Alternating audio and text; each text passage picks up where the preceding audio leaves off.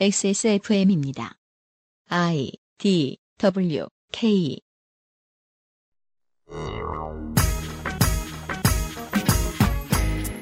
쇼미더머니에 등장하는 젊은 래퍼들은 성공하면 이 다음에 팬도 늘고 돈도 잘 벌고 조공도 많이 받고 그럴 겁니다. 연예인이 되면 비교적 당연한 일이죠. 교회를 키운 종교인이 그런 이득을 취하는 것도 당연한가요? 한국의 경우 답변은 그렇다일 겁니다. 오늘은 래퍼들은 상대도 안 되는 부를 가진 것으로 보이는 어떤 교회, 그리고 그에 대한 swag이 상당한 종교인에 대한 얘기입니다. 2018년 10월의 PD수첩 rewind입니다.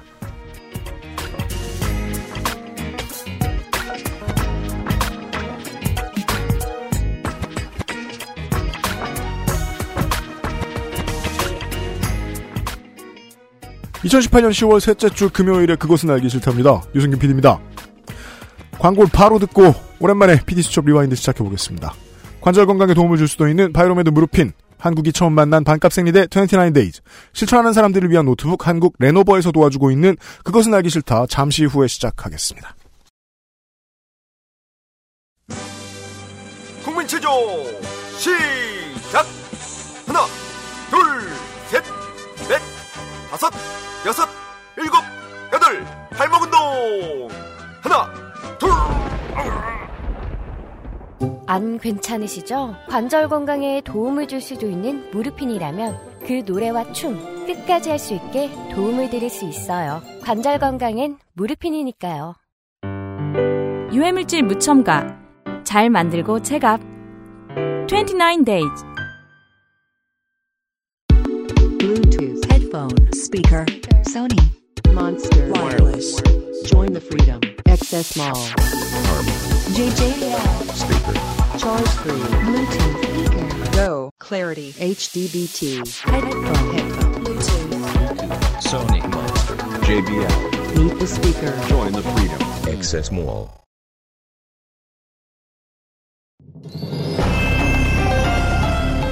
PD 수첩 리와인드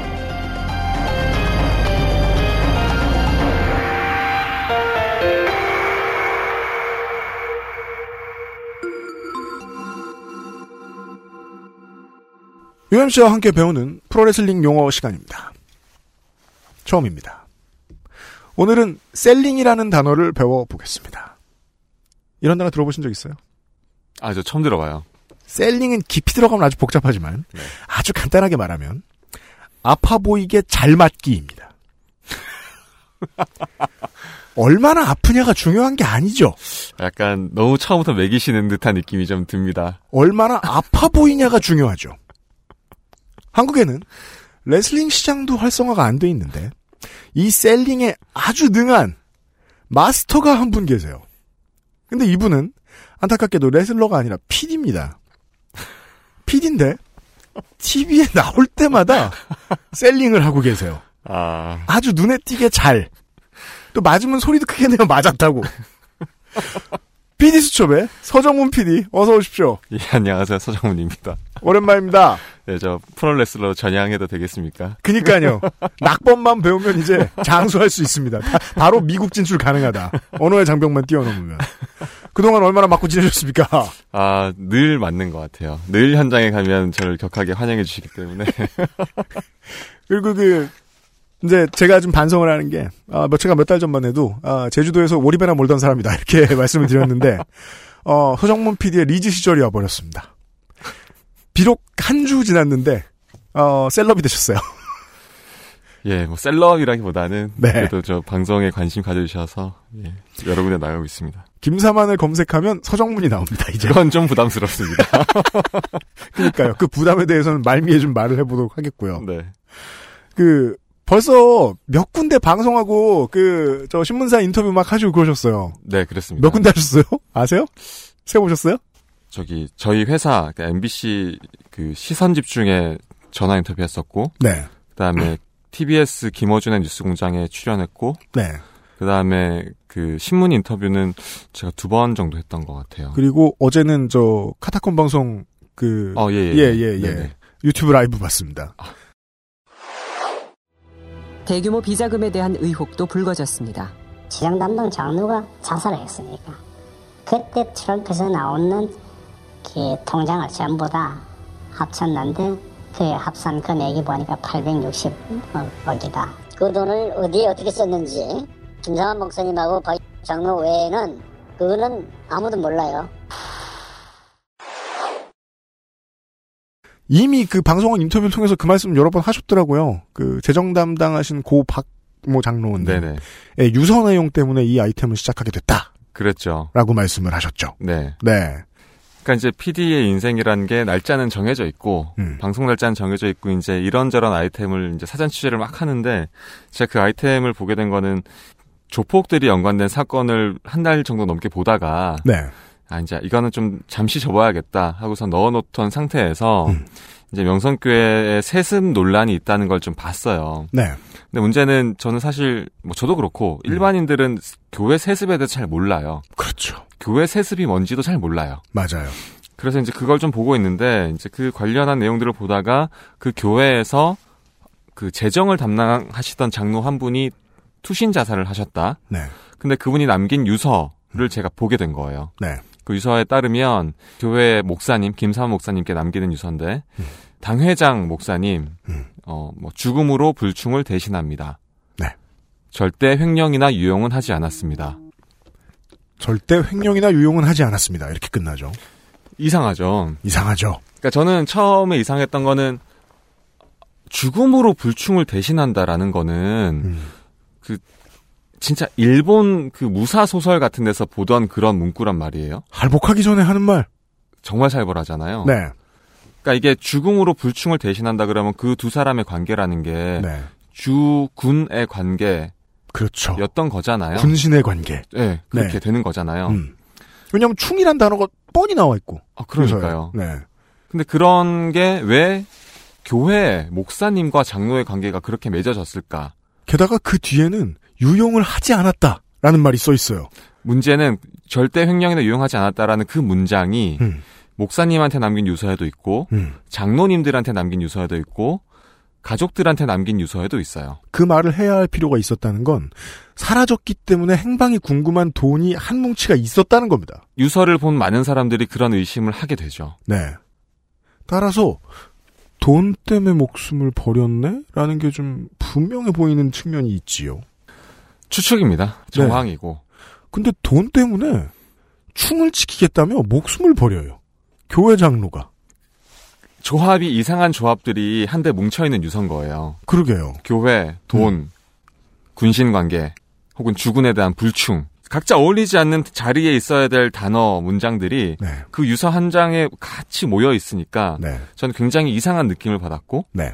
그래서 이 사건을 한번 취재해 보자. 네. 그렇게 발을 들이게 된 거죠. 사실은 다 알고 보면 이런 얘기하면 또 그 이 좁은 XSFM 미디어 센터 정문에 오물투축 당할까봐 무섭긴 하지만 어, 사랑의 교회 문제라든가 최근에 나와 있는 그 부자 세습으로 문제가 됐던 교회들 이 유서의 내용 가지고 설명할 수 있는 것들이 되게 많다는 걸 알게 되긴 하는데 음. 예 문을 열었더니 다 군신 관계고 다 돈 문제고 이런 여튼간에 그래서 이 얘기는 벌써 그 프로테스탄트 관련 언론사들뿐만이 아니라 카톨릭 등에서도 매우 관심을 가졌던 문제고 어, 2015년, 2016년부터 꾸준히 제기되어 오던 문제였어요. 그래서 어느 정도까지 대강은 알고 있었는데 그래서 제가 오히려 더 큰 기대가 없었던 거기도 하거든요. PD 수첩 그래? 그 뭐 전문 언론사에서도 그렇게 많이 못 다뤘는데 이거? 그런데 사람들도 아까 소정핀이 말씀해주신 대로 관심 별로 없을 것 같고. 음. 근데 제가 기대했던 것보다 본편을 보니까 훨씬 내부 깊숙이 들어가셨던 것 같았어요. 제가 보기에는. 행사 통제팀의 무전 내용이 나와요. 방송에. 나오죠.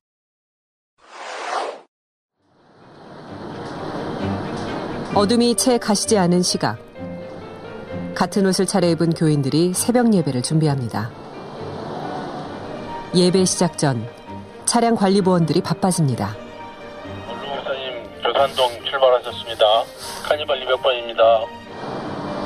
긴박한 무전이 오가고 통과 중입니다. 1번 통과하셨습니다. 통과하셨습니다. 2번 통과하셨습니다. 3번 통과하셨습니다. 교인들이 일렬로 서 그를 마중합니다. 명성교회 김삼환 목사입니다.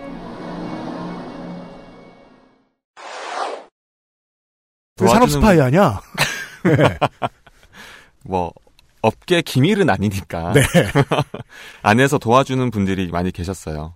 그러니까 그러니까요, 이제 예. 공부장을 땄고 그다음에 그렇게 목사님이 아침 출근할 때마다 봉사하시는 분들이 다 교인들이잖아요. 그렇죠. 교회 차량부라고 부르는데 맞습니다.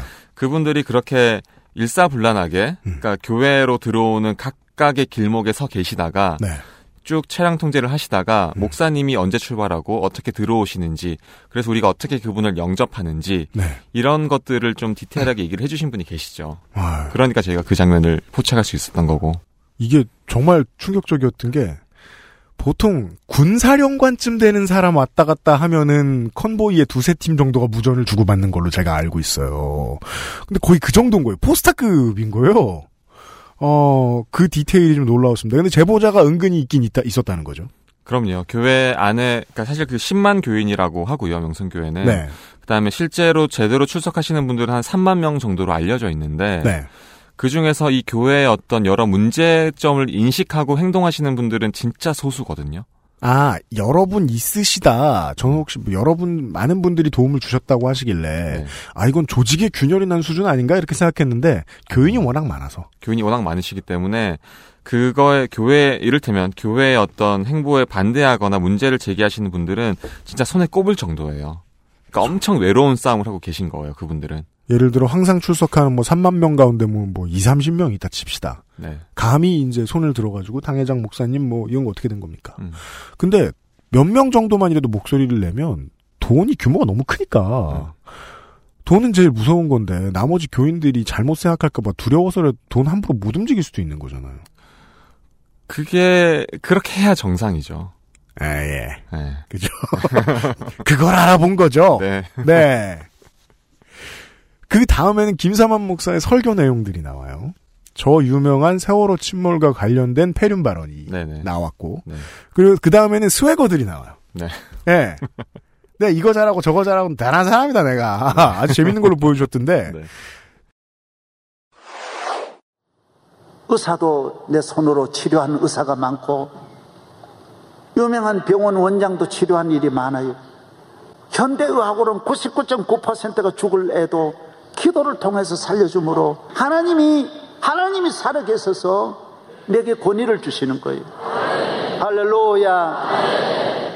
내가 비행기를 탔더니 캐도릭 교인들이 전부 다 나보고 인사해요. 그래.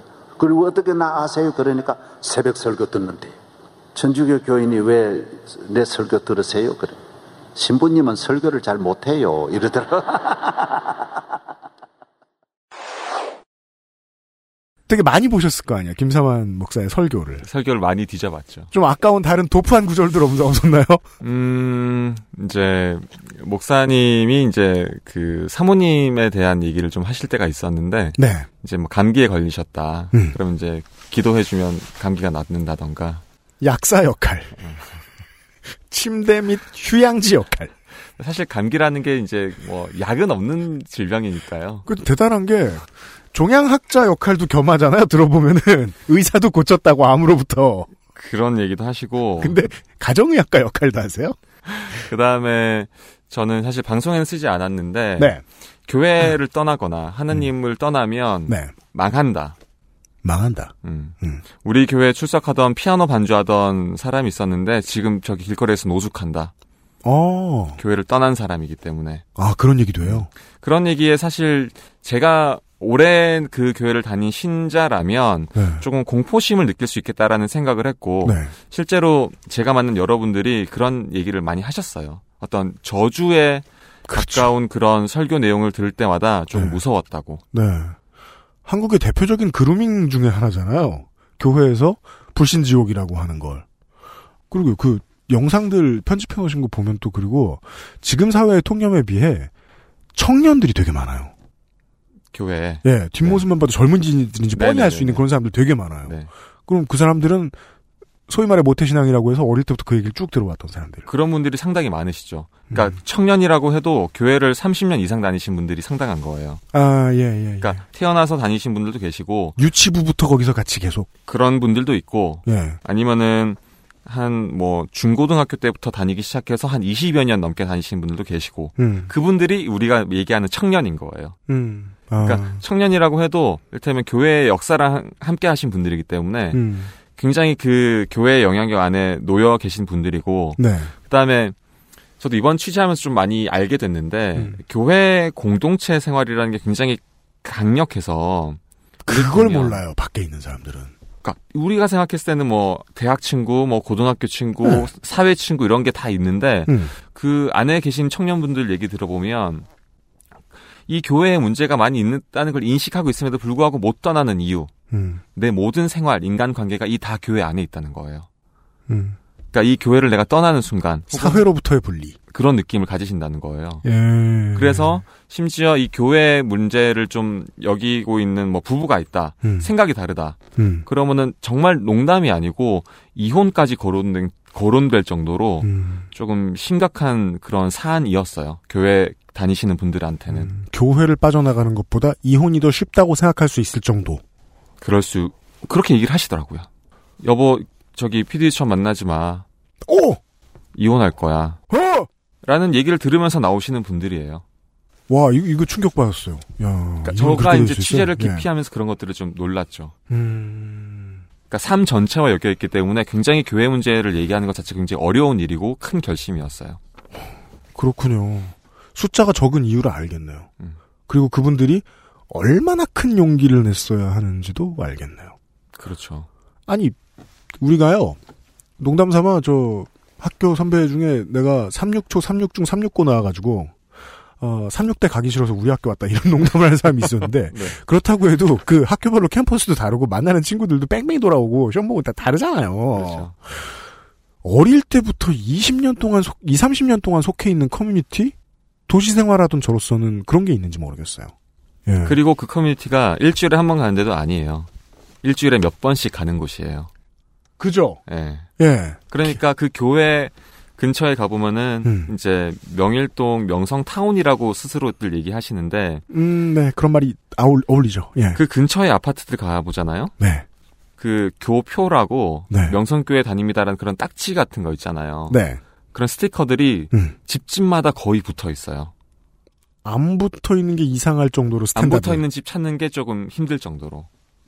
예를 들면 명성교회가 보이는 바로 앞에 그 아파트 동 그 재정 관리를 하신 하셨다는 그 고 박장로께서 이제 스- 목숨을 끊으신 네. 그분이 사시는 곳이 거기였을 거 아니에요. 그렇죠. 그 동은 그냥 뭐 다 거의 다. 그러니까 이게 교회 생활을 하기 위해서 집, 각 집을 이사하시는 거예요. 많은 분들이. 명성교회에 다니려고 명일동에 온 사람들도 있다. 그럼요. 다른 교회 다니시는 분들도 그렇게 하는 경우가 좀 많다고 하더라고요. 음. 그러니까 교회 생활이라는 게 워낙 주중에도 계속 벌어지는 일이기 때문에 네. 가까이 이사할 수밖에 없는. 일테면 우리 같은 경우에는 뭐 회사가 가까운 곳을 집을 이사한다. 그렇죠. 교회 생활을 열심히 하시는 아. 분들은 교회 가까이 이사를 하시는 거예요. 근데 교회란 뭐 공장이나 생산시설과 달라서 거기를 다니는 모든 사람이 인플로이도 아니고 음. 경제효과가 창출됐을 때 그걸 받는 사람들도 교인이 아닌데 거기에 맞춰서 집을 옮겨 다닌다. 음. 아, 그럼 요걸 먼저 여쭤봐야 되겠네. 방송 후반에 보면은 중반에 보면은 그 서정문 PD께서 그 땅을 보러 다니세요. 네. 명일동 땅을 보러 다니세요. 네네. 네.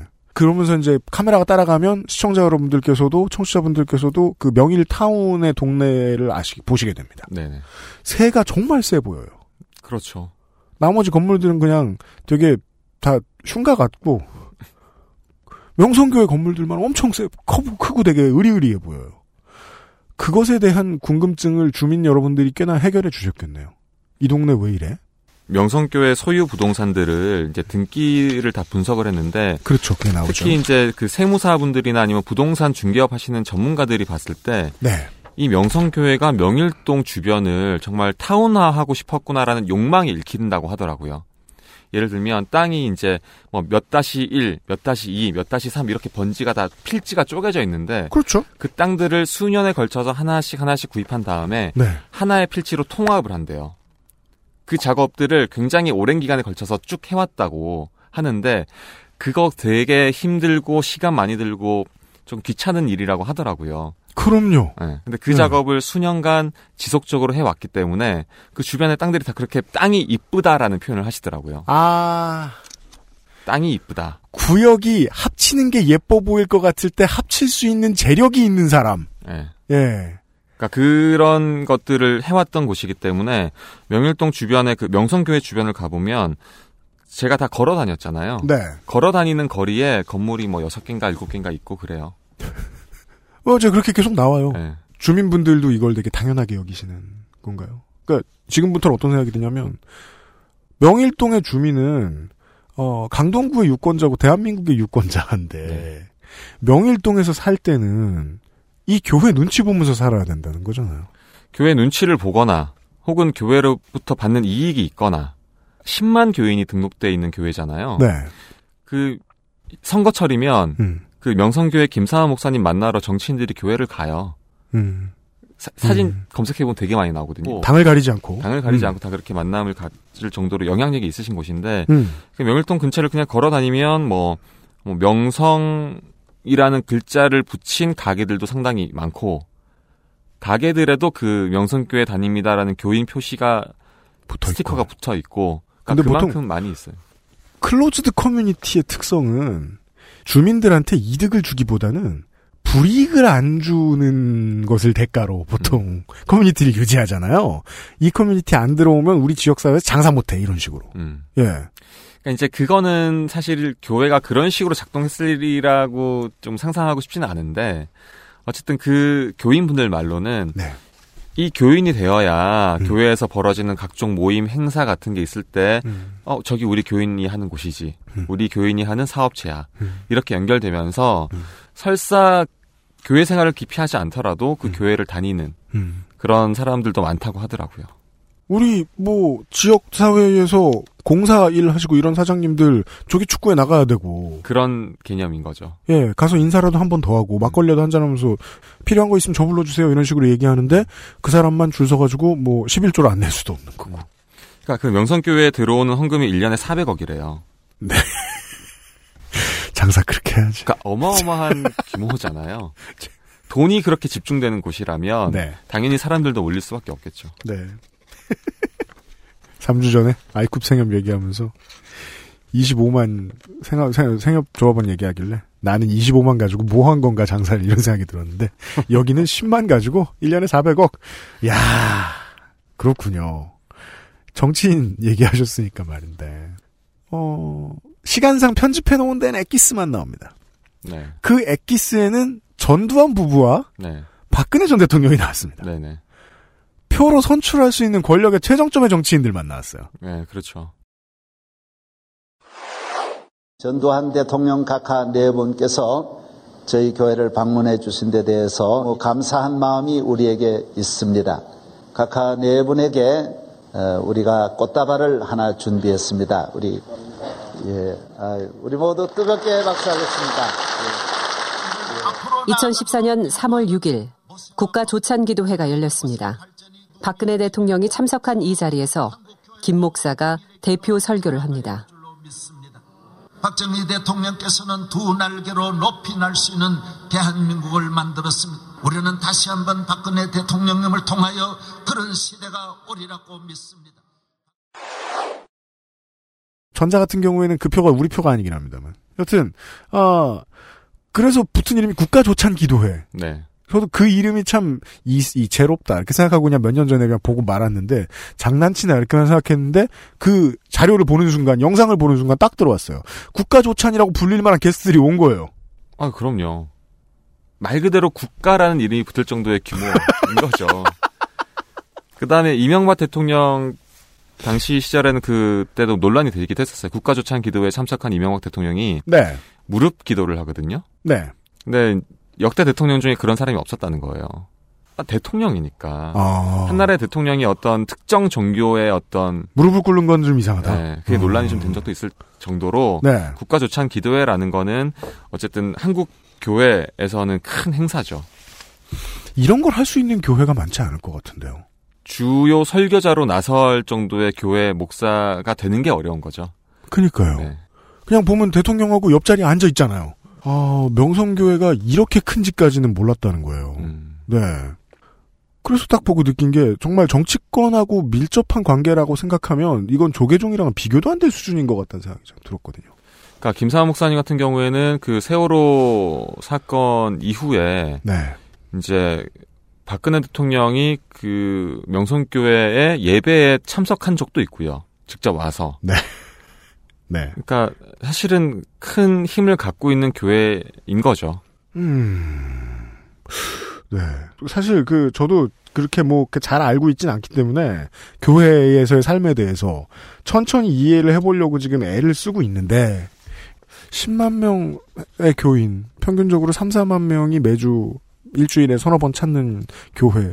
이곳이 이렇게 새를 떨칠 수 있다는 게 제가 이해는 잘 안 되는데 실제로 봐버렸으니까 뭐. PD 수첩을 통해서 여야를 막론하고 유력 정치인들이 김상호 목사를 상당히 많이 만났어요. 그 여야를 가리지 않는다라는 건 확실히 그거는 뭐 어쩔 수 없이 그 정치인들이라는 거는 이번에 저 박용진 의원이 사설 유치원 터 살인 유치원 비리 터트린 거하고 비슷한 걸로 왜 이제까지 안 터트렸느냐. 거기 표가 몰려 있는데 어떡하냐라는 말로 얘기할 수 있잖아요. 그렇죠. 거기 뭐 유치원 원장 1, 1인당 뭐 200표? 200명의 표를 그렇죠. 좌지우지 한다는데. 예. 표 따라서 이 김사한 목사에게는 이 사람들은 교인들은 자신에게 어 세금으로 환산되지 않을 돈을 가져다 주는 사람들이기도 하지만 표로서 정치인들에게 쓸 수 있는 무기로서 작용하기도 하는군요. 그 존재 자체로서.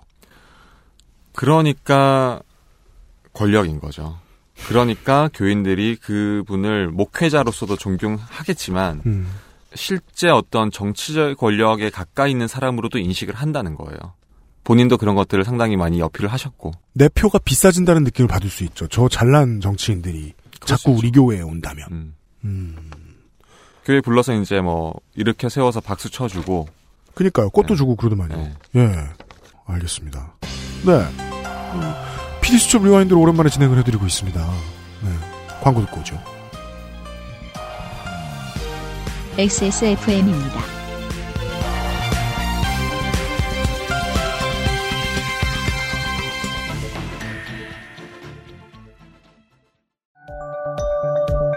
펴서 접어서 눕혀서 뒤집어서 태블릿처럼 때로는 메모장처럼 세상에 없던 노트북 레노버 싱크패드 X1 요가 시리즈 실천하는 당신을 위한 노트북입니다.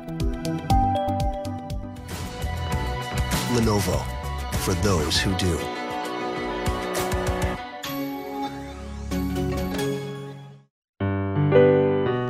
순면 감촉 커버 잘 만들고 제갑 29 days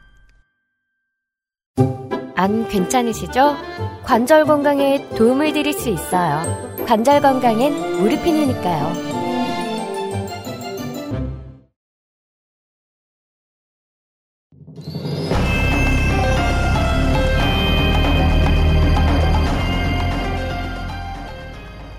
그것은 알기 싫다. 291회 금요일 순서입니다. 예. selling의 대가 서정문 PD와 함께하고 있습니다.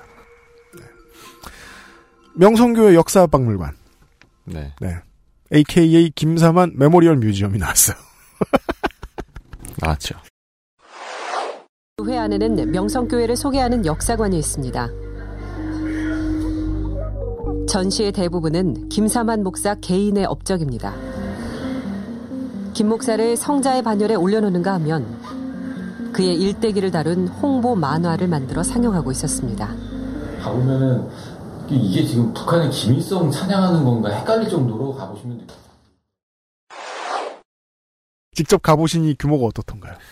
아, 이게 좀 말씀드릴 게 있는데, 저는 그 역사박물관에 직접 들어가지는 못했어요. 아, 그럼 누가, 누군가가 찍은 저희 거군요? 제작진이 들어갔는데, 네. 왜냐면 제가 이미 이 취재를 시작한다고 공개하는 순간, 면이 까였다. 얼, 얼굴이, 뭐, 속된 말로 얼굴이 팔린 상태가 되어버려갖고, 네. 제가 명일동 주변을 잘 못 다녔어요. 그 교회 주변을. 그렇죠. 네. 그 다음에 실제로 뭐, 저희가 뭐 카메라 들고 다니면 굉장히 이미 음. 제작진이 걸 너무나 잘 알고 이제 오시기 때문에 그렇죠. 제가 그 교회 내부로 들어가는 건 쉽지 않았어요. 사실 저 그 명성교회 내- 예배당도 못 들어가 봤어요. 음, 그죠. 그러면 이제 막 척추가 없어진 상태로 나타나, 나- 다시 나올 수 있었을 테니까. 거기까지는 셀링하면 안 되고. 진짜 아프니까. 아, 그럼 이제 제작진이 들어갔다. 네네. 가니까 또, 그, 친절하게 어떤 분이 설명을 해주시고, 우리 네네. 목사님이 어쩌고 저쩌셨고, 되게 자연스럽게 기대할 수 있는 이제 전 교인 혹은 지금 교인의 인터뷰가 나오더군요. 이건 뭐 김일성 같다. 예. 그러니까 이 교인분들은 그간은 잘 몰랐는데 음. 교회로부터 한 발짝 떨어져 생각해 보니 음. 이상하더라라는 점을 이제 저희한테 얘기를 하신 거고 저희는 그것들을 확인하기 위해서 일테면은 그 역사 박물관을 가본 거거든요. 네. 그러니까 교회 역사 박물관이라는 게 말 그대로 교회 역사가 아니고 김사환 목사님의 어떤 개인사를 쫙 뭐 애니메이션이라던가 뭐 닭종이 인형이라던가 아니면 그분이 사용하셨던 뭐 소품이라던가 이런 것들로 쫙 펼쳐놔서 이제 전시를 하고 있던 공간이었기 때문에 일단 저도 그 취재 영상을 보고 나서 조금 놀랐고요. 그니까요. 그, 제- 가장 최근에 제가 그런 모습을 본 거는 그, 도산공원에서. 예, 소품 나와 있고, 그런 건 봤는데. 네. 예, 이거 장군님 축지법 쓰시네 같은 것을, 아, 예. 그리고서 그 얘기가 나오죠. 어, 그걸 정확하게 이제, 저, 지금 요즘 나레이션 해주시는 그 유명한 아나운서분 누구시더라? 지금 손정은 아나운서. 아, 예. 그분 목소리로 나오더만요. 그, 이런 이상한 얘기를 한다. 그리고서 이제 그 고백할 때, 간증할 때 시간에 보면 되게 많은 신자들이, 어, 하나님께 감사하다. 음. 목사님 사랑한다. 네. 두 문장을 연결하면 하나님은 감사하는데 목사님은 사랑한다. 근데 이게 모든 간증에서 다 나오는 수준인 것 같더라고요. 명성교회에서는 빠지지 않는 말이 있습니다. 말씀으로 나를 살려주시고 양육해주신 목사님을 사랑합니다. 하나님 감사합니다. 목사님 사랑하고 존경합니다. 하나님 감사합니다. 목사님 사랑합니다. 원로 목사님, 담임 목사님 감사합니다. 저희가 찾은 간증 영상에서는 거의 모든 영상이 그렇게 마무리가 돼요. 이 코러스 라인. 이 코러스 라인은 누가 가르치는 건가요? 그게 이제 그거는 교인들 사이에서 증언이 좀 엇갈리는데요. 네. 간증을 하기 전에 그 간증 원고를 네. 이제 대- 나 혼자 대뜸 써갖고선 그 단, 강단에 올라가서 읽는 게 아니고 네. 사전에 그 위에 뭐 그 교역자들을 통해서 이제 사전에 컨펌을 받는데요. 방송하고 똑같군요. 똑같아요. 네. 그 과정에서 이제 조금 요런 게 들어가야 되지 않겠느냐라는 뭐 요청 혹은 요구를 받으시는 경우도 있다 그러고 음. 아니면 대부분의 경우에는 그렇게 해 오니까 그렇게 한다. 아. 네. 요거는 그러니까 마치 라임처럼 네. 요거는 들어가는 거야라고 본인들이 알고 계시기 때문에 네. 이 원고에 그게 들어가는 경우도 많다고 하더라고요. 100번 가르치면 200번은 그냥 바- 자동으로 나오는. 뭐 그럴 수 있는 거죠. 아. 누가 누군가 가르쳤을 거라는 거죠. 혹은 아, 아주 좋게 말하면 제안했다. 음, 아 그럴 수 있죠. 목사님 사랑합니다 정도는 끝에 넣어주시면 어떻겠습니까? 음. 뭐 입이 삐뚤어지는 것도 아니고. 네. 음. 근데 그거 저희가 인터뷰했던 분들 중에 한 분은 뭐 방송은 안 썼지만 음. 그거 거절했다가 간증 그냥 안, 하, 안 하게 됐다? 뭐 그런 분도 계셨어요. 아, 까였다. 나는 그런 나는 그 멘트 쓰기 싫다. 네. 그러면 곤조 부렸다가. 예, 그냥 그럼 간증 다음 기회에 하시는 걸로. 벤치 먹었다. 네, 그런 분도 계셨어요. 아. 저는 이제 그 PD 수첩이 음, 작년 이후부터 되게 그 친절한 매체가 되려고 노력하고 있다고 많이 생각해요. 네. 저는 네. 편집에 있어서 아, 이 문제에 대해서 관심이 없으시던 분들이 자연스럽게 그 빨려 들어갈 수 있는 스토리보드를 내놓으시려고 애를 쓰신다고 생각하거든요. 네네. 그 중에 제일 중요한 부분이 이번 방송에서는 지난주에 나왔던 이번 방송에서는 어, 김삼환 목사에 대한 cult of personality, 그러니까 그 저 개인 우상화의 네네. 과정을 소상히 소개해 주시는, 네네. 예, 그걸 이해하기 쉽도록 보여주시는 네네. 그 과정 중에 이제 등신대가 네.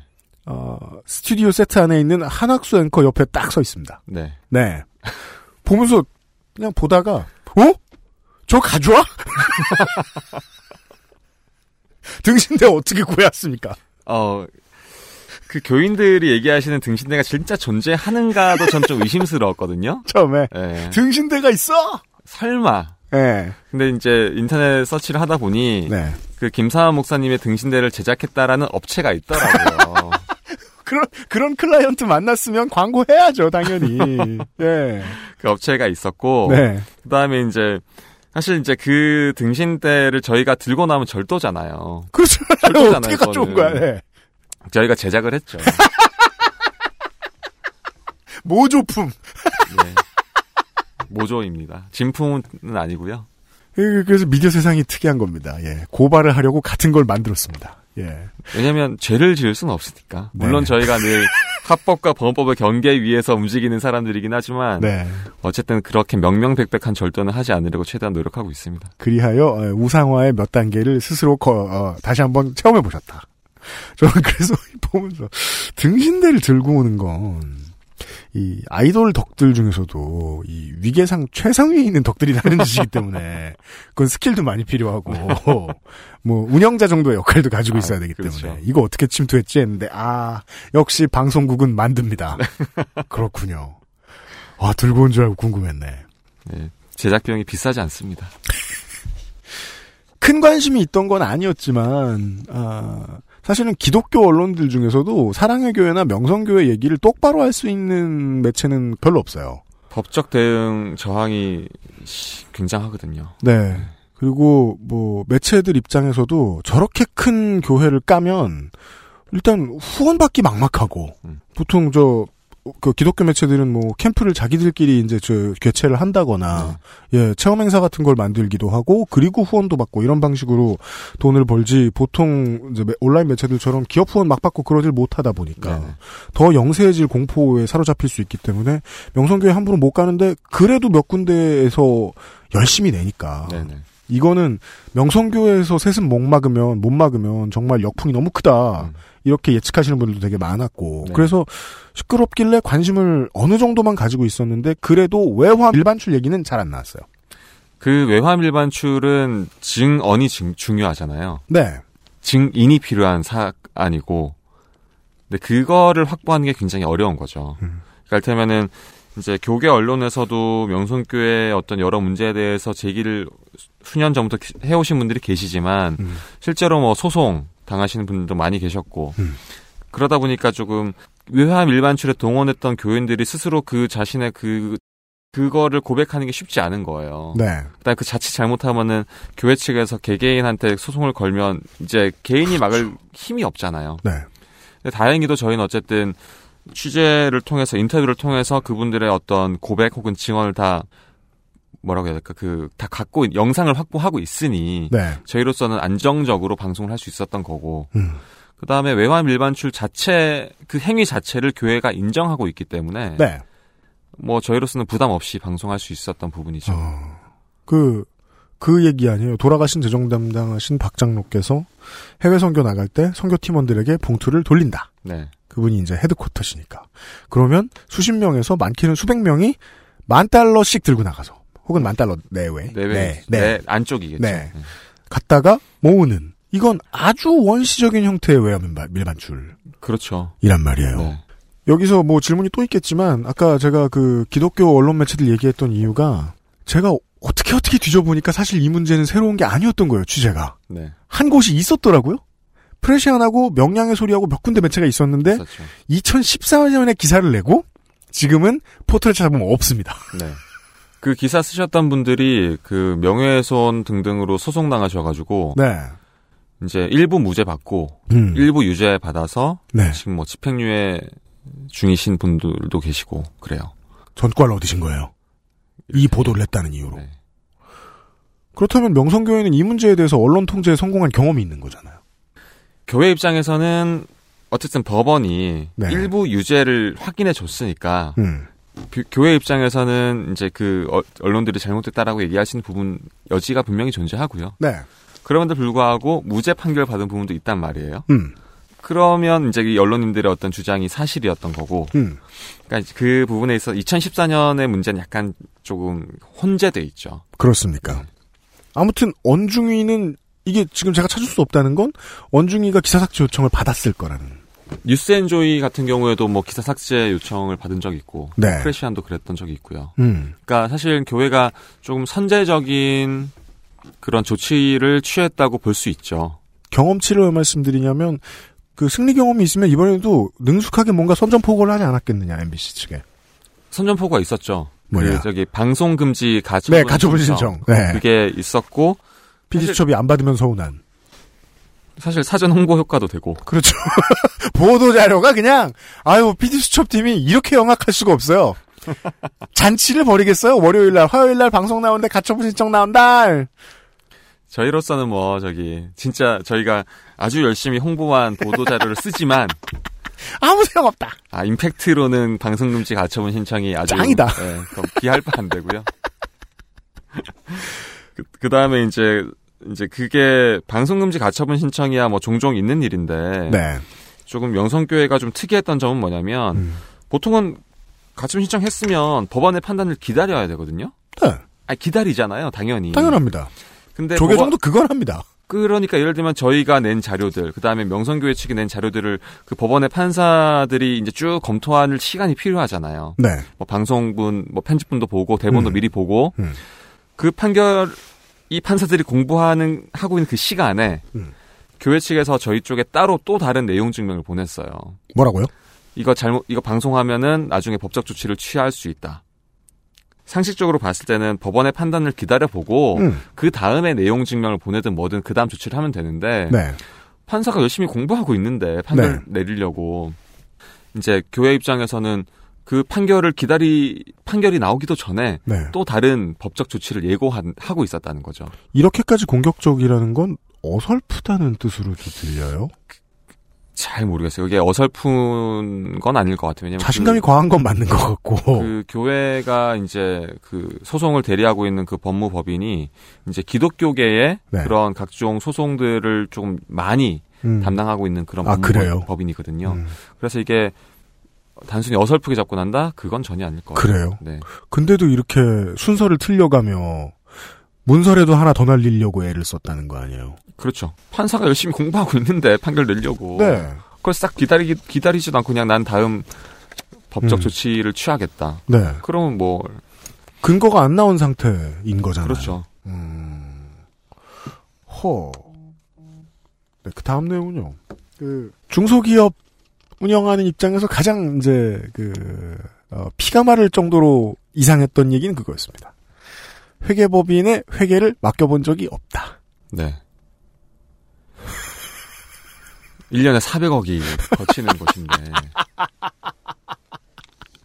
나도 좀 그렇게 해주라. 야, 세금 낼 때마다 나가는 돈이 얼만데. 차라리 그러면 보통은 이제 이렇게 걱정하잖아요. 이건 뭐 세금을 안 내기 때문이라느니 혹은 뭐 검은 돈이 이렇게 많아서 어떻게 하겠다는 어떻게 어떻게 하겠냐느니 뭐 이런 식으로 얘기하는데 제 저는 오히려 그러면 정말 돈 문제 아무도 몰라가지고 사기와 횡령에 취약할까봐 걱정이에요. 교회 재정이라 그러면은 이게 교회가 생산 활동을 하는 곳이 아니잖아요. 네. 예를 들면 명일동 이제 81년부터인가 교회가 시작됐는데 음. 명일동이 부자 동네가 아니었잖아요. 네. 이제 교인분들 말씀 들어보면은 말 진짜 잡, 자판 깔고선 이제 돈 벌어가지고 힘들게 돈 벌어서 그거에 일부 11조를 내신 분들의 눈물과 말 그대로의 헌신으로 이 교회가 컸는데 시장 상인들이 일으켜 세웠다고 하죠. 그러니까요. 네. 그러면 그 돈이 얼마나 귀해요. 음. 진짜 이건 정말 피땀으로 번 돈인데. 네. 그러면은 교회가 교인들을 진짜 섬긴다 그러면 음. 그 힘들게 모은 그 돈을 투명하게 관리하고 좋은 일에 써야 될 텐데 음. 알고 보니 이거는 뭐 그 장로 한 분이 자살하시기까지 아무도 그 800억의 존재를 몰랐다 그러고 네. 그러니까 굉장히 불투명하게 음. 어둡게 네. 이 교회의 돈들이 관리돼 왔다라는 거잖아요. 음. 그러니까 저는 그게 제일 충격이었어요. 이게 당연히 기업도 회계 감사 받아야 되는 거 맞지만 네.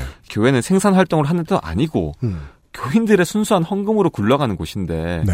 와 이거를 어떻게 저렇게 쌈짓돈처럼 할 수 있었을까? 네. 그, 전 그게 너무 충격이었어요. 그 왜냐면 아니 뭐 여도순복음교회라든가 몇 군데 다른데 얘기를 들어보면 무슨 회계 조작이나 장부 조작 같은 얘기는 들어봤습니다. 그 의혹이라도. 음. 근데 이건 조작할 것도 없잖아요. 내놓은 자료가 없으니까. 자료가 없다는 게 예. 이게 진짜 조금 취재 과정 내내 힘들었어요. 진짜 자료가 없다는 게. 파볼 것이 없다. 아니 자료가 없으면 어떻게 해요? 암흑이잖아요. 그러니까 가짜 자료를 내놓으면 그걸 파볼 요량으로 갔더니 자료가 없다. 아, 분명 갖고 계신 건 있으실 거예요. 다만 저희한테 안 보여주셔서 그러신 거라고 저는 믿고 있어요. 아, 그래 맞아요. 그 뭐, 아까는 그 명일동 다니시기 힘들다고 하셨잖아요. 그러니까 명일동에 들어가는 순간 저희가 보통 이제 렌트카 저희가 이제 MBC 써 있는 거? MBC 써 있- 써서 붙이고 다닌단 말이에요. 네, 그래야 하는 거죠. 보통 그렇게 하죠. 네. 근데 이제 명일동쯤에 오면 이제 MBC 로고를 다 떼고. 아, 예. 아, 그 붙이기도 어려운 걸. 그걸 떼고선 이제 진입하는 거예요. 썬팅을 띄게 만든다. 근데 아. 그러고도 제가 네. 저 영상을 보니까 명성교회 도서관에 들어간 건 서정문 PD님 맞잖아요. 이 말씀을- 어떻게 들어가셨어요? 명성교회가 어쨌든 좋은 일을 많이 한- 했던 교회인 것만은 음, 부인할 수 없어요. 네. 명성교회 도서관도 그런 차원에서 음. 명성교회가 그 동네 주민분들에게 그냥 공개한 도서관이에요. 말 그대로 진짜 도서관. 아, 누가 안 지키고 있었다. 그러니까 직원은 있는데 네. 이제 서정문 PD는 못 알아봤다. 저는 못 알아본 거고. 아, 거기까지는 잠입 침투는 아니고 그냥 시민이면 들어갈 수 있는 정도였군요. 네, 그냥 누구나 들어갈 수 있는 곳이에요. 근데 그 도서관 안에 들어갔더니 조직도가 있었다. 그러니까 그 도서관 한켠에 교회 관련된 그런 문서들, 음. 뭐 연역이 잘 정리된 그런 도서들이 이제 쭉 비치가 돼 있고, 네. 이제 물론 김사원 목사님이 쓴 뭐 저서들도 쫙 비치가 돼 있고, 네. 이제 거기를 제가 좀 뒤져 보다가 음. 이제 그 뭐 선교의 조직도라든가 이런 걸 좀 확인한 거죠. 음. 좀 무서웠어요, 사실. 그니까요. 조금 무서웠어요. 아예 공개된 장소에 들어와 있긴 한데 네. 굉장히 좀 불편한 느낌. 살짝 손이 떨려요. 그 책을 짚으시는 걸 보면은 김사만 목사의 스웩에 대해서도 아까 광고 전에 잠깐 아, 대단하다 칭찬을 했었는데 어, 그 스웩 중에 제일 이제 멋있었던 거는 후반부에 나오는 그 땅 얘기. 네. 땅을 싸게 사서 부동산 가격 올린 걸 되게 오병이어의 기적처럼 막 얘기하더라고요. 네. 그러니까 아까랑 비교하면 되게 놀라운 거죠. 근데도 장부가 없다. 회계가 회계 감사 내용이 없다. 근데 명일동 볼 때만 해도 제가 잘 몰랐구나라고 생각을 했던 게 명일동하고 그 다음에 뭐 남양주에 뭐 별장 있다 그러고 몇 군데 더 있겠지 네네. 생각했는데 거의 뭐 전국이 명성교회 땅이었어요. 그러니까 서울서 제주까지 명성교회가 소유하고 있는 부동산이 상당히 많이 있고요. 네. 저희가 리스트로 확인한 게 한 50여 곳이 있는 거고 네. 그것들의 어떤 그러니까 사실 시가를 좀 확인해 보고 싶었는데 그죠. 네, 그 시가를 산정하는 기준이 굉장히 어렵기 때문에 네. 일단 저희는 공시 가격으로만 음. 이제 체크를 했고 네. 그게 약 1,600억 정도 된다. 그렇죠. 는 것이었고 근데 그게 공시 가격이니까 네.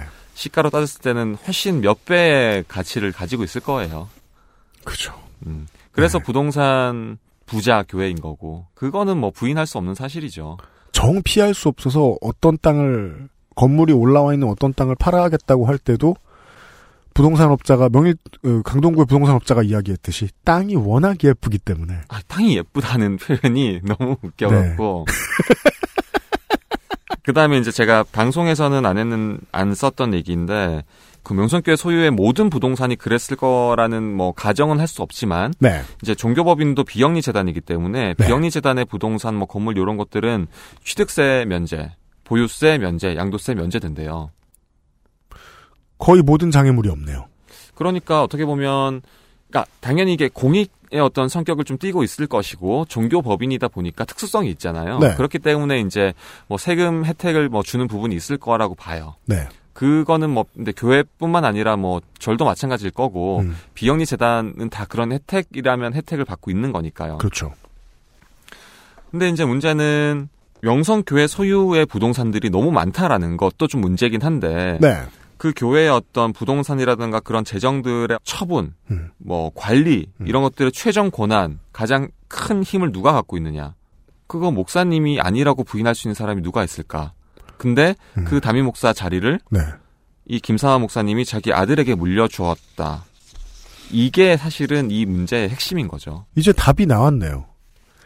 어, 저 넓은 땅을 샀고 사유했는데 양도세가 없이 물려줄 수 있어요. 그건 이제 추정입니다. 네, 추정입니다. 네. 그러니까 저는 있어요가 아니고 있어요? 아, 물음표 붙이신 거예요? 있는 건가요? 라고 물은 겁니다. 네. 1심 재판부 여러분.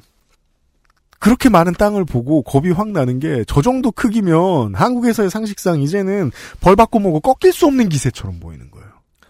웬만한 분석 의뢰했던 세무사 부동산 뭐 관계자분들 혹시 이 정도의 사이즈의 부동산 갖고 계신 뭐 클라이언트 만나본 적 있어요? 그랬더니 아 처음이라고 한번 모시고 싶다고. 그렇죠. 네. 네. 그러니까 이게 정말 저도 이 취재하면서 뭐, 뭐 800억, 1600억 이러니까 네. 이 돈의 개념이 사라지더라고요. 워낙 사이즈가 크니까. 네. 근데 어쨌든 이 한 개 교회가 갖고 있는 그 재정, 음. 부동산, 네. 이거는 뭐 상상 이상이었다. 이게 이를테면 공식적으로 확인된 것만 그 정도라는 거죠. 아, 맞다, 맞다. 재산 얼마인지 모르죠. 모르는구나. 회계를 맡겨보지 않았으니까. 예. 알겠습니다. 여기서 공식적으로라는 거는 피스첩 팀이 직접 일일이 다 등기 떼어가면서 확인할 수 있었던 그 정도 범위만. 그런 거죠. 그리고 아까 외환밀반증권에서 이야기했듯이 여기는 보니까 현금 박치기를 엄청 많이 하는데 네. 한국의 지폐란 지폐는 상당 부분 여기 쓰고 있을 것 같은데 그 돌아다니는 현금도 알 수 없고. 그렇죠. 김사하 목사님께서 이제 교회를 은퇴하실 때 네. 그때 이제 장학 재단을 하나 만드세요. 네. 장학회인가요? 뭐 음, 음파가 이제 김사하 목사님의 혼데 음. 음파 재단인지 음파 장학회를 만들어서 이제 장학금도 주고 어려운 학생들한테 이제 그런 좋은 공익 사업을 하시거든요. 예. 그때 이제 이 목사님이 쾌척하신 게 한 60억 정도로 제가 알고 있는데 네. 오, 어- 어마어마한 돈이잖아요. 네. 그 조성 경위에 대해서 설명하신 게 이제 내가 뭐 지난 뭐 30여 년간의 목회 활동을 통해서 네. 이제 뭐 외부 강사료나 음. 뭐 주례비 같은 걸 차곡차곡 모았더니 네. 이 돈이 됐다라고 하시는 거예요. 보도에 의하면 내부 강사료도 있잖아요. 명성교회를 자기가 갔는데 강사료를 그러니까요. 예 받으시는 아니 수고비를. 얼마나 음. 한 번에 많이 받으시면 혹은 네. 얼마나 자주 그런 사례비 쪽에 그걸 받으시면 60억을 쌓아 놓을 수 있었을까? 네. 전 그것도 너무 놀랬고 장윤정급은 됐나 보다. 네. 그, 그, 그쯤 되겠네요. 네. 보통 회천 부른다고 하지 않습니까? 예. 그래서 저는 이제 이 얘기 듣고 처음과 끝이 이제 동일하게 첫 번째 질문에 답을 하는 형식입니다. 이 이날의 PD 수첩은 세습을 하는데 그 세습은 아, 고난의 십자가라더라. 음. 예. 그럼 십자가만 물려주는 건가? 아닌 것 같더라. 그러니까 이제 이 방송의 시작과 끝이죠. 네, 그렇죠. 예. 그래서 저는 방송 내용 다 나왔다. 예. 근데 이제까지 서정문 PD가 안 맞았다. 웬일이지? 하고 있었는데 마지막에 쓸데없이 괜히 나와서 깨기다가 맞았어요. 굳이 그 장면을 집어넣어야 했던 거지. 마룬 인형처럼 자연스럽게 맞고 밀리고 끌려가 나가셨어요. 목사님, 저 MBC PD 수첩의 서정문입니다. 저기 800억 비자금 어떻게 조성하시게 된 겁니까? 저기 800억 비자금 말씀 좀 해주십시오. 그는 끝까지 침묵했고 아, 때리시면 어떡합니까? 답 대신 돌아온 것은 폭력이었습니다.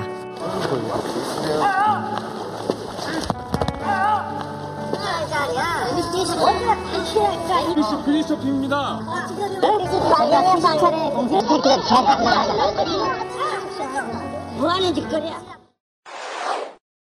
저희 팀 조연출들은 저를 종이 인형이라고 불러요. 마룬 인형보다 훨씬 다루기 쉽고 가벼운. 살짝만 집어도 이리저리 흔들린다며. 그리고 우리 아까 방송 들어가기 전에 얘기 나눴는데 허리띠 잡혀가지고 들리셨다고. 그러니까 이제 저는 사실 이제 저희는 뭐 반론권 보장을 위해서라도 네. 이제 어떻게든 뭐 만나서 만나야죠. 네. 그러니까 반드시 목소리를 들어야 되고 그분들의 입장을 확인해야 되거든요. 누구를 취재하든 간에. 네. 그런데 김 목사님이나 명성교회 측을 만나는 거를 뭐 한 달 넘게 수차례 거부당했으니 네. 그럼 저희가 할 수 있는 거는 그럼 목사님 예배 때 나오시니까 음. 그때라도 좀 잠깐 뵙고선 말씀을 듣고 싶었던 건데 왜냐면 이미 그 전에는 뭐 저희가 어떤 내용 취재하고 있다 다 말씀드렸으니까요. 네. 근데 제가 질문을 몇 개를 던지기도 전에 네. 이제 주변의 교회 관계자분들이 저희 취재진을 정말 순식간에 제압을 하시고 제압이라 함은 조명 들고 계시던 그 조명 감독님의 목을 조른 후에 음? 어깨를 꺾고 네. 그러니까 이제 조명을 못 들겠죠. 그렇죠. 그 다음에 저희가 그 조명 감독님이 제압되셨어요. 그 다음에 카메라 팀이 이제 세 팀이 있었는데 카메라 촬영 감독들도 같은 방식으로 제압을 당했고 그러니까 이제 방송에도 보면 아시겠지만 뭐 제대로 찍힌 그림이 하나도 없어요. 팔이 꺾였으므로. 예, 뭐 찍을 수가 없고 그다음에 저 같은 경우에는 보통 이제 형사들은 이제 범인들 잡을 때 네. 현장에서 잡을 때 그 범인들 뒤에서 이제 그 사람의 바지 허리춤을 뒤에서 딱 잡으면 네.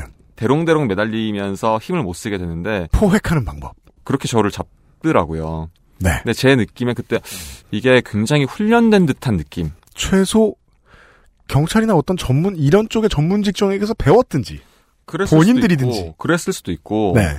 어쨌든 이게 그렇게 순식간에 제압당하는 경우는 전 또 처음이었기 때문에 네. 조금 아, 무섭다. 근데 그 와중에 그 혼란의 그동안 틈바구니에서 많이 맞아보았지만 정말 세구나 어, 여기는. 여긴 좀좀 다르다라는 느낌이 들었고 네.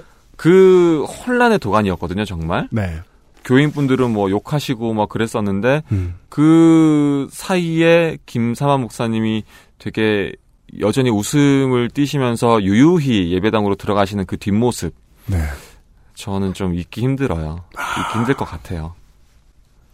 그래도 이제 보통 교회라는 게 음. 이제 그 저희 출연하셨던 교인분들도 얘기하셨지만 네. 죄인들도 품어주는 곳이잖아요. 죄인들도 교회는 갈 수 있잖아요. 죄를 사해 주니까요. 근데 저희 제작진이 뭐 그렇게 나쁜 죄를 지은 것도 아닌데 저희를 그렇게 예.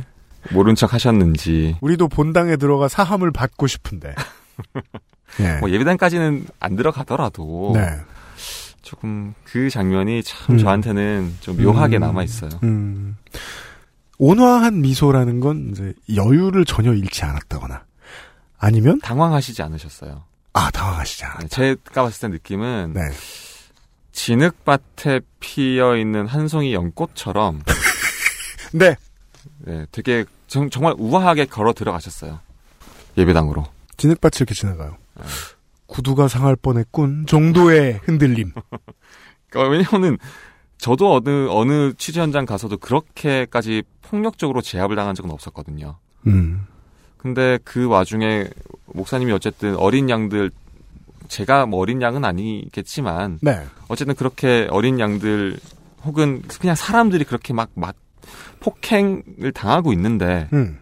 그렇게 그냥 모른 척 지나가실 수 있는가 목사님이 음. 조금 그런 복잡한 느낌 음. 그런 게 있었죠. 그레이스풀한 미소를 하고 네. 실제로 본방을 보면 허정문 PD가 붙들려 있는 장면이 잘 안 찍혀서 네. 심령 사진처럼 되게 맞아요. 죽은 것이 끌려가는 것처럼 이렇게 살짝 나오고 네, 지나갑니다. 네, 맞아요. 예. 아, 그게 다 이제 폭력에 의해서 제압을 당한 뒤의 일이었군요. 그렇죠. 그동안 제가 이제 피디수첩 rewind를 자주 방송을 못했던 이유를 좀 제 차원에서 핑계를 대보겠습니다. 저, 제가 핑계를 대면 저는 MBC 탓을 하겠죠? 그, 저는 하고 싶었는데, 반려를 자주 당했습니다. 예, 주된 이유는 피디수첩 팀이 고소를 너무 많이 당해서. 서정문 PD 올해 고소당한 거 몇 개입니까? 지금 세 개, 세 개 있죠, 세 개. 세 개. 네. 그러니까 이번에는 뭐 고소, 고소도 또올 수도 있죠. 뭐 교회 쪽에서는 예고를 한 상태죠. 네. 뭐 내용 증명을 보냈으니 네. 그냥 가만히 있으면 또 부끄럽잖아요. 또 변호사 사무실 입장에서 네. 더 나아가서는 신변의 위협. 그런 것도 좀 있었고. 말 걸려고 제가 아, 카톡 메신저를 봤더니 서정문 PD의 프로필 사진이 없어진 거예요. 네. 그래서 이건 허정문 PD가 전화번호를 바꿨든지 아니면 프로필 사진을 지워야 하는 어떤 이유가 있었구나. 저 너무 찝찝했어요. 이 취재를 하는 동안에. 네. 일단 뭐 제 개인 신상에 대한 어떤 그런 뭐 불길한 뭐 제 입장에서는 협박 혹은 뭐 저주 비슷한 말들도 너무 많이 들었고 이 교회 관계자분들한테 그렇겠죠. 굉장히 조금 불쾌하면서 찝찝한 경우 이야기들 많이 들었고 그래서 이제 프로필을 좀 일단 내렸죠. 음. 네. 그랬군요. 뭐 깊이 여쭙지는 않겠습니다.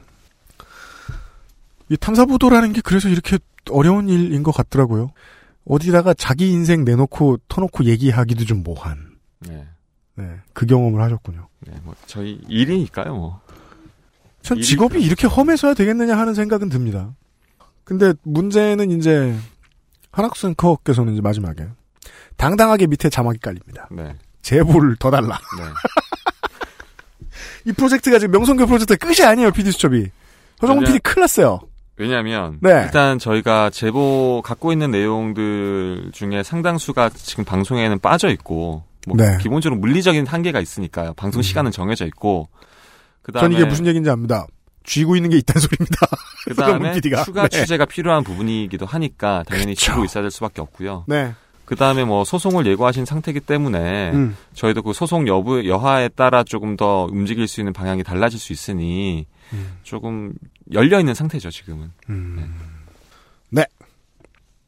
제가 편집할지 말지는 이제 지금 고민하겠습니다. 저 편집할 때 고민하겠습니다. 아, 까불지 말란 얘기입니다. 명성교회 측은. 이건 물론 마세요. 네. 이건 물론 제가 이제 명성교회 교인 여러분들께 드리는 말씀입니다. 네. MBC는 준 게 많으니까 MBC한테 가서 뭐라 그러십시오.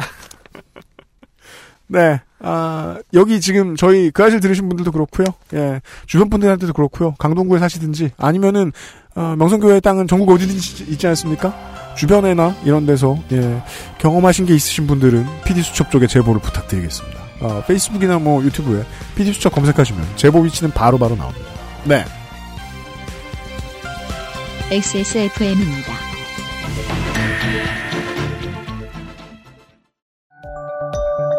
초일류 글로벌 PC 브랜드 레노버에선 내가 원하는 컴퓨터를 customizing 할 수 있다, 없다? 지금 액세스몰에서 확인하세요.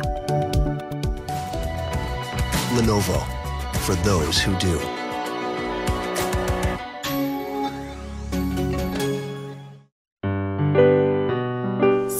흡수 울트라 슬림 잘 만들고 제갑 29 days Bluetooth headphone monster Sony Zabra wireless. Join the freedom. Excess Mall. 이제 좀 뭘 좀 많이 드시고 네. 근력 운동도 좀 하시고 아, 그 컨셉을 그렇게 쉽게 바꾸는 게 어렵기 때문에 어 지난번에 가볍게 들리던데 이번엔 저항하네 이건 별로다. 셀링이라니까 이거 봐. 예. 아이 그 그저께 변상욱 기자님은 그분은 대기자, 그러니까 그분은 경험이 많으시니까 그런 얘기 툭 터놓고 하시더라고. 명성교회 측이 너무 어설펐다. 네네. 카메라가 들어왔는데 왜 폭력을 바로 휘두르고 욕설을 막 하느냐. 그리고 김상환 목사는 왜 쳐다도 안 보느냐. 다 어설펐다. 예. 음, 저도 그렇게 생각하거든요. 예. 허정문 PD한테 낚였다. 네. 맞기 좋아 보인다고 때리면 안 된다. 네. 네. 때리지 마십시오. selling의 초고수 서정문 PD와 PD 수첩 rewind 시간 진행해봤습니다. 부디 고생 많이 하시고 그 명일교회 아 저 명일동 땅 보러 다니실 때 네네. 그, 고 김정일 국방위원장 생전에 입던 자켓 같은 걸 입으시더라고요. 누가요? 서정문 PD님이. 제가요? 네. 아닌데. 아이보리색 짧은 저 자켓. 아, 이게 자켓은 아니고 그냥 저기 셔츠. 뭐 말도 안 되는 거죠, 그런. 남한 사람들은 그런 거 입지 않습니다. 어, 그거 되게 이쁜 건데? 깔시드 코디 안 될 때 보면 제일 비싼 거 제일 이상한데. 그 비싼 걸 것 같아요. 예. 아무튼 그 알실 후드티 시제품 준비했어요. 어, 어, 선물로 주시는 거예요? 이거 다음 달에 팔아요. 아, 진짜요? 네. 미디엄 사이즈인데 맞으시길 바래요. 안 맞으시면 감사합니다. 네, 딴 걸로 바꿔드릴게요. 네, 감사합니다. 한 사이즈도 와. 있어요. 저 이거 반드시 페이스북에 어, 꼭 저기 올리겠습니다. 그럼요. 어, 조성주 소장은 매일같이 서울시에 입고 나가고 있어요. 아, 너무너무 감동입니다. 아, 역시 물질에 저 약하군요.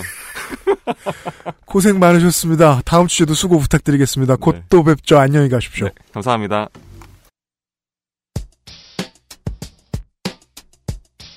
서정문 PD가 아직 신상도 아닌 그 알실 후드 2018년 버전을 입고 나갔습니다. 아, 아직 저, 그 물건 저희들이 창고에 다 못 받아가지고요. 11월에 판매할 수 있도록 하겠고요. 그 알실이 주간 시사 방송이다 보니까, 어, 한 주에 한 번 정도 이렇게 뭐, 어, 토픽을 뭘 하면 좋을까 이런 걸 고민하다 보면 타이밍을 놓칠 때가 좀 많아서 저희들이 그 일간 시사 프로그램들에 비해서 호흡이 좀 늦죠. 언제나 좀 캥겨하고 죄송스럽게 생각할 때가 많이 있습니다. 어, 이번에도 이제 서정문 PD도 그렇고 뭐 PD 수첩 이번 아이템 준비하셨던 분들 어, 명성교회 폭력 때문에 많이 놀라시기도 놀라셨고 예, 걱정도 많으실 것 같아서 좀 제가 아 이거 섭외하기 좀 미안한데 이 생각하고 있는 사이에 어, 언론사들하고 다른 팟캐스트하고 막 저 라디오 프로그램하고 다 채간 거예요. 그래서 저희가 꼴찌로 모셨네요. 죄송합니다. PD 수첩 rewind를 만들 때 좀 더 빨리 대응할 수 있도록 하겠습니다. 내일 이 시간에요. 에, 지난주 토요일에 이어서 테이크아웃 컵의 여행 두 번째 편으로 하편으로 여러분들을 찾아뵙도록 하겠습니다. 유승균 PD였습니다. 들어주셔서 감사합니다. 내일 만납시다. XSFM입니다. I D W K